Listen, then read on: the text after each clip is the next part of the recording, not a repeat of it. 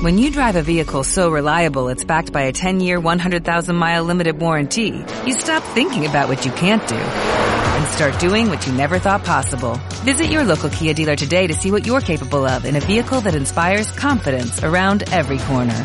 Kia, movement that inspires. Call 800-3334-KIA for details. Always drive safely. Limited inventory available. Warranties include 10-year 100,000-mile powertrain and 5-year 60,000-mile basic. Warranties are limited. See retailer for details. Vuelo de regreso. Y ustedes saben que eh, se está llevando por estos días, comenzando en realidad ahora, eh, algo que nosotros siempre le prestamos unos, eh, unos minutos de atención durante los días que, que esto dura, porque tiene que ver con ideas, tiene que ver con, aunque se llama así, aunque se llama ideas, pero tiene que ver con los empresarios de nuestro país, con quejas, con propuestas, con las realidades. Y muchas veces nos cuestionamos si eso que se ve en idea es la realidad o no. Y cuánta gente queda fuera de eso. Bueno, todo esto pasa siempre en, esta época del año o cuando se llevan a cabo estas reuniones. En este caso, se está llevando a cabo un nuevo coloquio de idea con un lema que es ceder para crecer.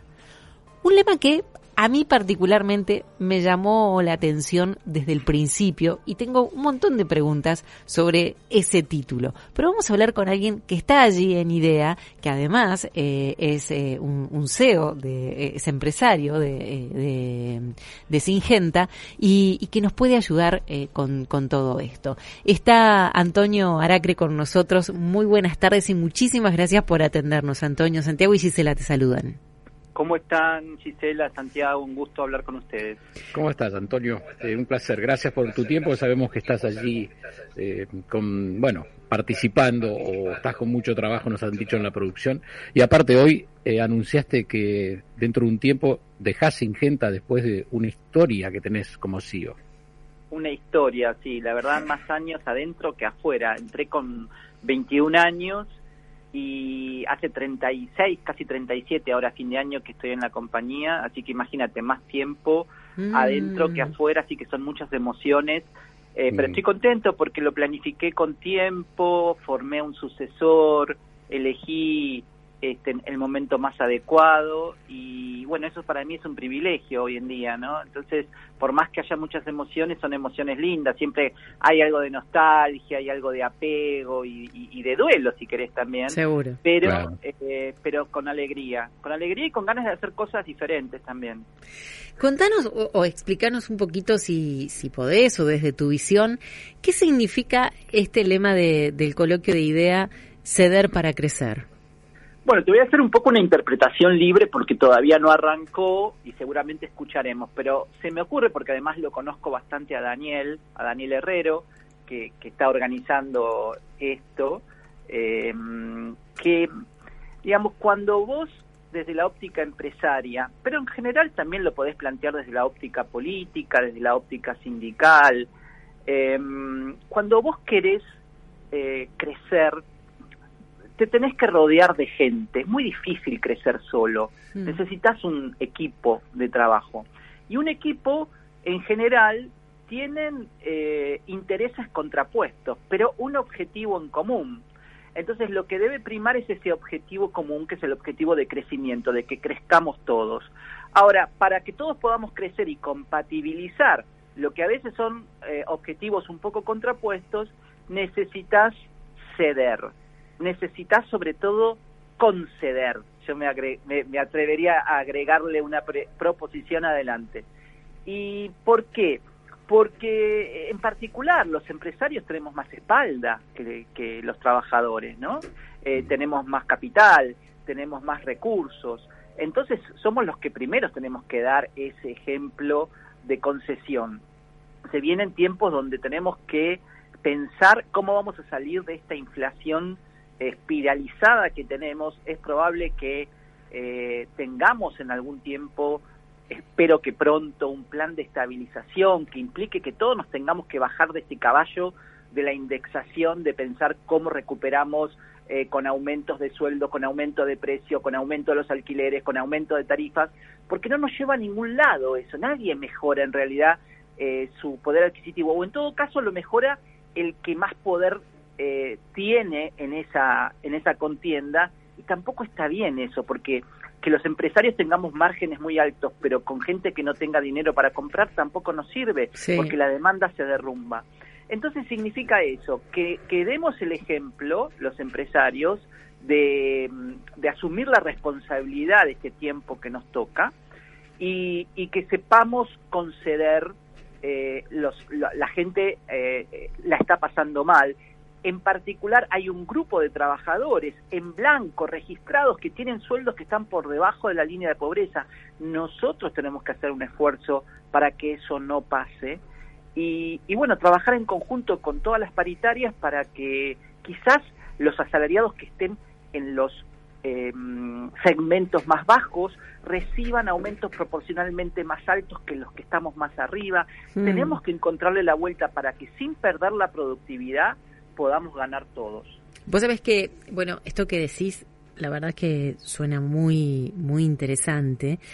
Y digo, ¿cuántas lecturas se pueden tener de un mismo título? Porque hoy leía en Twitter eh, otras personas que tomaron esto exactamente al revés. ¿Quiénes tienen que ceder? ¿Otra vez los trabajadores? ¿Otra vez los trabajadores resignando? Y digo, bueno, a ver, vamos a ver qué quisieron decir con esto. ¿Quiénes son los que, los que tienen que ceder? Y si verdaderamente, a lo mejor tenemos que ceder todos un poquito y tratar de llegar a un, a un acuerdo y no es uno contra otro, ¿no? Si no es todos juntos. Pero, pero creo yo que por el título arrancamos bien. Vamos a ver qué es lo que pasa, como bien dijiste vos. Bueno, en, cuando empecemos a escuchar todo lo que, lo que queda por escuchar en estos días. Otra cosa que te quería preguntar, eh, generalmente se escuchan críticas. El coloquio a veces es, eh, es esperado porque porque se escuchan se escuchan ciertas críticas y más cuando se viene un año con elecciones cerca no este porque ya el año que viene las elecciones habrán pasado el coloquio vendrá después. Entonces este es un año un poco clave. Me recuerdo seguramente vos te acordarás cuando fue María María Eugenia Vidal eh, al coloquio de idea que era algo era esperada su visita bueno, ¿cuál es la visita esperada de este año? ¿Cuál es el punto importante de este año? Bueno, este año, vos sabés que para mí los invitados son los invitados de la política son importantes porque ahí es donde se gesta la articulación público-privada, que es una articulación importantísima, ¿no? Especialmente en estos tiempos. Eh, ¿Y por qué? Digo esto porque el, el diálogo es bastante pobre hoy en la Argentina. Eh, hay como espacios muy radicalizados, dos Argentinas que parecen odiarse, no hablarse, ignorarse. Y Argentina necesita más que nunca que nos entendamos, que podamos construir un camino, que podamos escucharnos. No necesariamente tenemos que coincidir en todo, seguramente no vamos a coincidir en todo, pero eso no implica que no podamos dialogar y ponernos de acuerdo en dos o tres cosas fundamentales. Mm. Ojalá venga el presidente Alberto Fernández, tengo entendido que todavía no confirmó, pero es uno de los invitados, supongo, a cerrar. Creo que también está invitado el jefe de gobierno de la ciudad, Horacio Rodríguez Larreta. No sé si confirmó o no, sería bueno porque es un candidato eh, importante eh, que compite por, por la presidencia en las elecciones del año que viene. Así que ojalá vengan eh, ellos. Sé que el ministro Sergio Massa estaba invitado, pero va a mandar un video porque está en reuniones en, en Washington. Y, y, bueno, me parece que si, si tenemos esos, esos contactos va a poder eh, ser un coloquio mucho más constructivo y productivo para todos, donde realmente lo público y lo privado puedan acercarse y dialogar un poco más. Antonio, muchísimas gracias por estar con nosotros. Ojalá que allí se escuchen buenas propuestas que se puedan poner en práctica, posibles de poner en práctica, y ojalá todo colabore para que esto mejore. Muchísimas gracias por estar con nosotros. Gracias a vos, te mando un abrazo. Antonio Arace, eh, bueno, CEO de Singenta, eh, que nos ha contado que después de 37 años, lo ha dicho esta mañana, en su Twitter, eh, deja la compañía con nuevos proyectos. Le deseamos lo mejor. Every day, we rise, challenging ourselves to work for what we believe in. At U.S. Border Patrol, protecting our borders is more than a job, it's a calling. Agents answer the call, working together to keep our country and communities safe. If you're ready for a new mission, join U.S. Border Patrol and go beyond. Learn more at cbp.gov/careers.